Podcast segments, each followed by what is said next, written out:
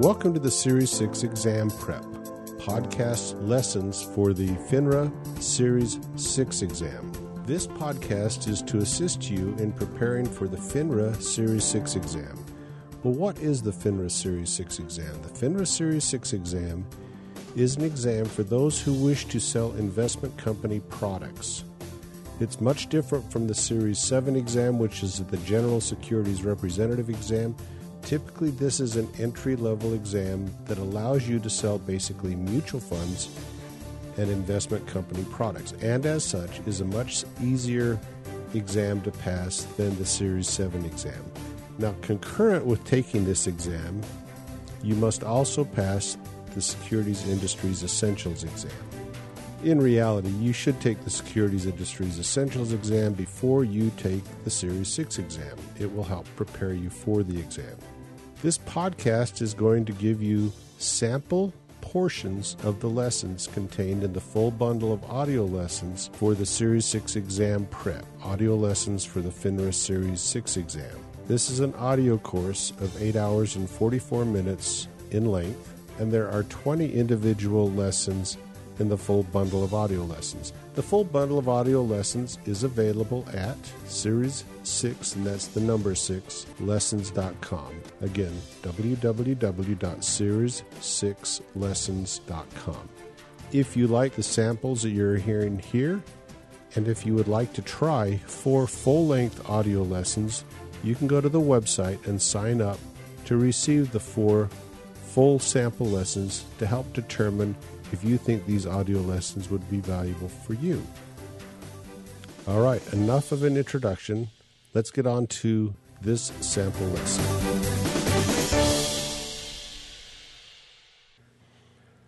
This is a sample of lesson number 16 Communications. The full audio lesson is 26 minutes and 7 seconds.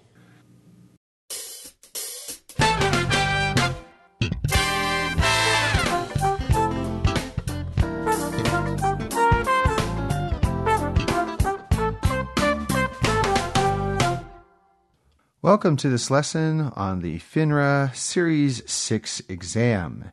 This is Unit 4, Part 2. We'll keep you on talking about regulatory fundamentals and business development.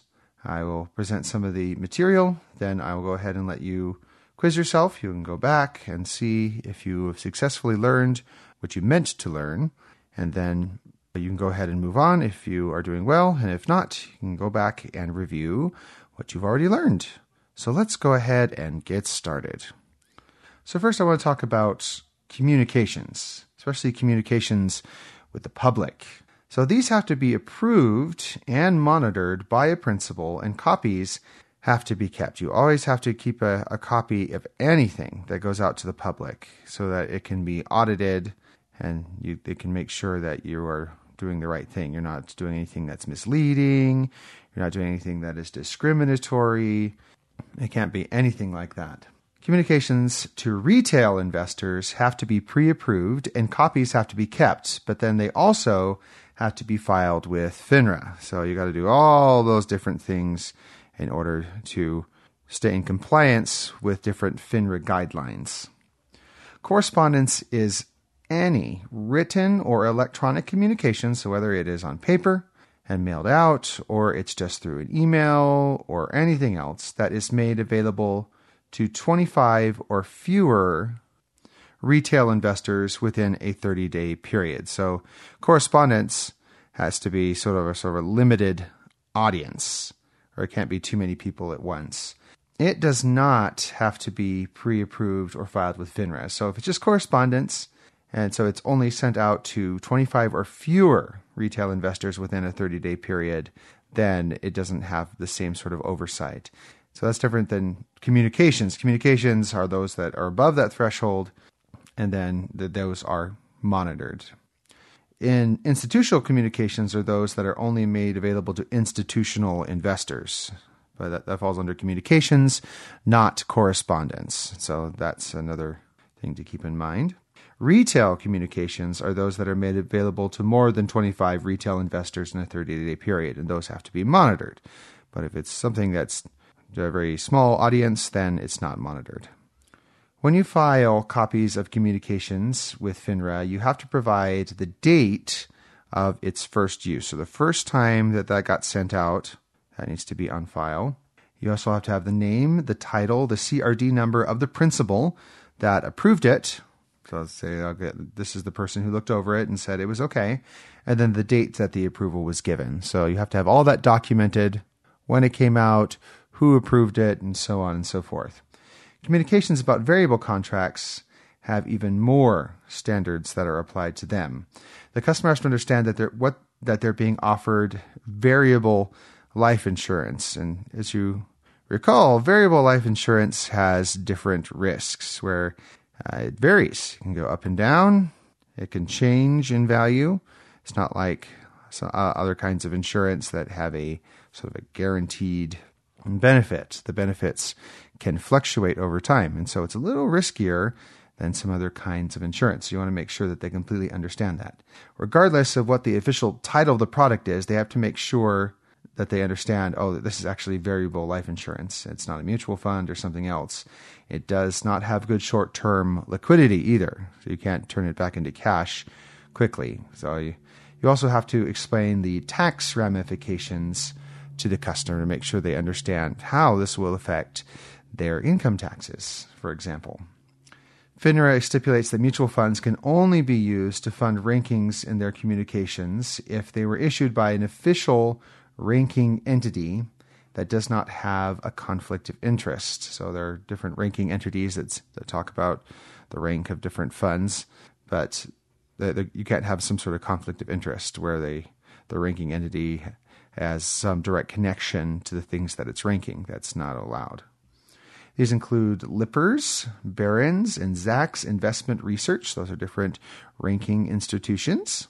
If you have a ranking from an official source, you still have to have all of the usual disclaimers and disclose the source of their ranking data. Say, oh, we got ranked as being a top fund by Zacks and Barron and Zacks Investment Research, for example, and say, yeah, just say this is this is who ranked us. You can't just say, oh, we're number one, and then not disclose where that information came from. You have to be able to show, oh, we're number one according to these people. And that's how that works. You also have to explain the rating system, such as, so say, hey, I got four stars out of, it's a lot better if it's four stars out of five stars. That's not too bad. But if it's four stars out of 10 stars, ooh, that looks a lot worse. So you have to make sure that you explain what the ranking system is as well. You can't just say, "Oh, I'm I got 4 stars." And then actually that's pretty bad. Bonds are also rated according to their volatility. So if they're volatile, then they are liable to go up and down. Thereby, they're going to change. It's not going to be so as a attractive investment to your investors if it's a got pretty high volatility that's not something they're going to really like typically. And so if, if your bond has low volatility though and is, is nice and stable, that on the other hand is something that will attract investors. And so different firms will rate these bonds depending on how volatile they are. And if they're too volatile, that's going to scare people away. So this can be disclosed as well as long as you include a prospectus with the sales literature of the bond. So you say, well, look, we got rated as being a AAA bond by so and so. Some firms use investment analysis tools. So these are programs, usually computer programs, that are meant to s- simulate future results. So they crunch all the numbers, they put them into a, a great big program, and they say, well, based on our past results, this is what we might be able to get from future results. But you also have to remember that that is just a simulation. You know, nothing can actually predict the future. And so it's really, really important that you remember that these predictions may or may not come true. If these results are used from these investment analysis tools, you have to disclose the criteria and the methods used, including the limits of the tool. Saying, well, this it's been a good job predicting things in the past, but of course, it's just speculation, and you know you can't you can't completely rely on what it says. There, you also have to say results vary with each user, and that the results are absolutely. Thank you again for listening to this sample portion of the full lesson. If you found this lesson valuable, please go to the website series6lessons.com and that series the number 6 lessons.com. At the website, you will find a link to purchase the full series of audio lessons if you found this to be valuable to you. Also, at the website, you can sign up to get four full length sample lessons. Best of luck in your studies.